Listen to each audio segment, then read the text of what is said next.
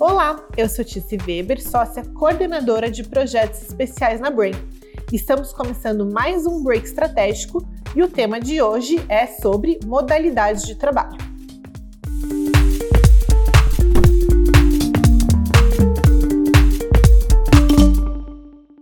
Com certeza você já ouviu falar, ou você já percebeu, ou você já discutiu isso numa roda de amigos, como a pandemia pré, durante, pós sacudiu as estruturas dos formatos de trabalho.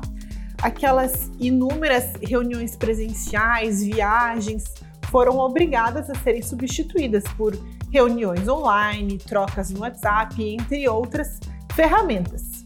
Com essa nova forma de trabalhar que nos foi imposta, muita coisa mudou. E nós, como empresa, organizações, colaboradores, gestores, aprendemos que muitos dos encontros poderiam ser realizados de maneira digital a fim de economizar recursos, incluindo a presença dos colaboradores dentro da empresa. Não temos dúvida que esse período desafiador que nós vivemos deu maior abertura para a digitalização e uma menor necessidade da presencialidade. Mas o que será que de fato os colaboradores preferem? Essa foi um dos questionamentos e uma das respostas que a pesquisa do Brain Behavior, que contou com 400 respondentes, vai trazer para vocês. Em primeiro lugar, como que aconteceu o formato de trabalho durante a pandemia e como que acontece agora? Será que de fato todas aquelas pessoas que passaram a trabalhar em casa continuam a trabalhar neste modelo? Bom, entre os respondentes da nossa pesquisa, nós verificamos que entre os anos de 2020 e de 2021, nós tínhamos um total de 56 respondentes que trabalharam no modelo híbrido. Hoje, o formato no modelo híbrido caiu para 43%, ou seja, no auge da pandemia, 56% dos respondentes estavam nesse formato e hoje nós temos 43% nesse formato de duplo, né? Que, ou com, com, parte da jornada presencial, parte da jornada em casa, alguns dias em casa, outros dias presencialmente dentro da empresa. Tivemos mudanças também no formato 100% presencial e no formato 100% remoto. Nos anos de 2020, 2021, quando a pandemia estava mais forte, nós tínhamos que 25% dos respondentes trabalharam exclusivamente em casa, apenas no formato remoto. Agora, esse número já caiu para 12%. Já o trabalho presencial, 100% presencial, todos os dias dentro da empresa, apresentou um crescimento. Então, enquanto nos anos de 2020 e 2021, 27% estavam trabalhando exclusivamente dentro das empresas, esse número agora já aumentou para 45%. O que, que esses dados, o que, que, o que, que esses respondentes nos trazem de insights, né? Então, de fato, nós tivemos uma abertura para novas modalidades de trabalho, então nós temos que hoje 43% dos respondentes trabalham no formato híbrido, então um número bastante significativo, mas observamos também que aquele formato 100% remoto, totalmente em casa, não se manteve e observamos sim um crescimento e de fato uma volta aos escritórios bastante significativa, de 27 para 45%. Agora, para entendermos o que os colaboradores preferem, qual modelo será que é melhor avaliado? Nós precisamos entender um pouco mais a fundo alguns aspectos relevantes nesses diferentes formatos de trabalho, como, por exemplo, as adaptações que foram realizadas nas casas dessas pessoas.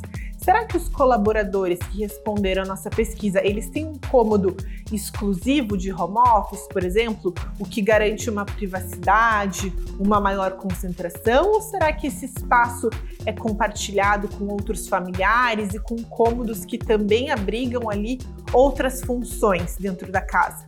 Esse foi um dos nossos questionamentos e nós tivemos respostas bastante interessantes. Entre os nossos respondentes, 62% afirmaram, mais da metade afirmaram que eles não têm em casa um cômodo que é exclusivo para home office, ou seja, uma sala, um escritório, um ambiente em que é utilizado apenas para o trabalho. Sendo que, na sua maioria, esse cômodo de home office é compartilhado ou com a sala ou com o quarto. 46% afirmaram que compartilham o escritório com a sala e 46 compartilham o escritório com o seu quarto ou com o dormitório daquela unidade. Além de existir essa necessidade de adaptação dos cômodos, né, em compartilhar um espaço de trabalho com um espaço de convivência da família, ou compartilhar um espaço de trabalho com um dormitório, com um quarto, esses colaboradores também precisaram fazer adaptações na sua casa. Isso foi o que afirmaram 57% dos respondentes, que fizeram adaptações como, por exemplo, melhorar a internet, alterar a disposição dos móveis e, em terceiro lugar, a melhoria mais realizada foi aquela de comprar novos móveis para possibilitar aquele trabalho dentro de casa. Mesmo com essa necessidade de adaptação do imóvel, com essa necessidade de compartilhar o local de trabalho com uma sala ou com um dormitório, o modelo 100% remoto ainda assim foi melhor avaliado pelos nossos respondentes do que o modelo 100% presencial. No entanto, de forma geral, o modelo que teve notas mais altas, uma pontuação mais alta foi o modelo híbrido, em que alguns dias o colaborador passa em casa e outros dias o colaborador está presencialmente dentro da organização. 51% dos entrevistados avaliaram o modelo 100% presencial como ótimo ou bom. Esse número ele sobe para 61% quando estamos falando do modelo 100% remoto e é ainda mais alto, vai para 83%, quando estamos falando da avaliação do modelo de trabalho híbrido.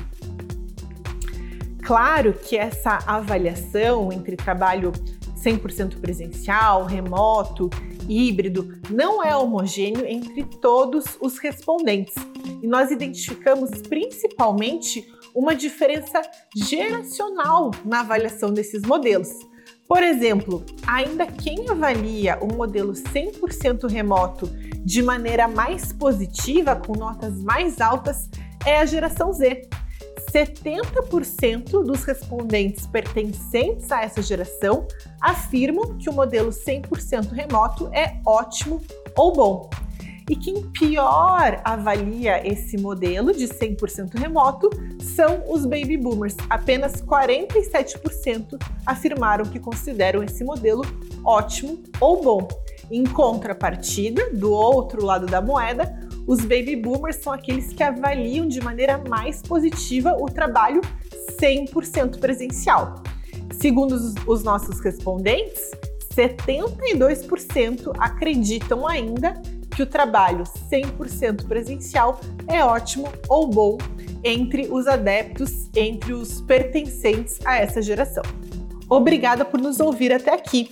Se você gostou desse tema, fique ligado para mais insights do Núcleo de Pesquisas Comportamentais da Brain, o Brain Behavior. Até logo!